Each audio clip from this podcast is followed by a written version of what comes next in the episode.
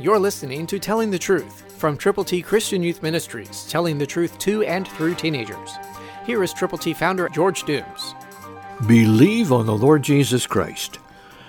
For if we have been united together in the likeness of his death, certainly we also shall be in the likeness of his resurrection. Romans 6:6, New King James. Let's look at that again. The likeness of his death. Christ died for our sins, but he didn't stay dead. We shall also be in the likeness of his resurrection. He was buried, and he rose again on the third day.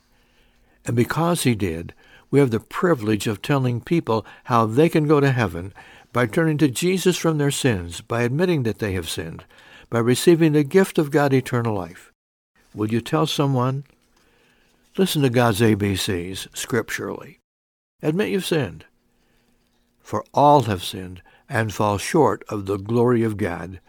Romans 3:23.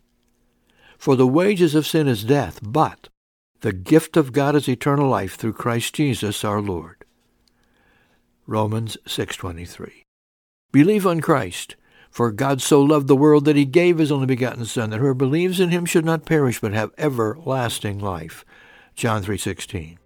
Confess Christ publicly, that if you confess with your mouth the Lord Jesus and believe in your heart that God has raised him from the dead, you will be saved. Christ through you can change the world. For your free copy of the Telling the Truth newsletter, call 812-867-2418, 812-867-2418, or write Triple T, 13,000 U.S. 41 North, Evansville, Indiana, 47725. Tune in to Telling the Truth next week at this same time on this same station.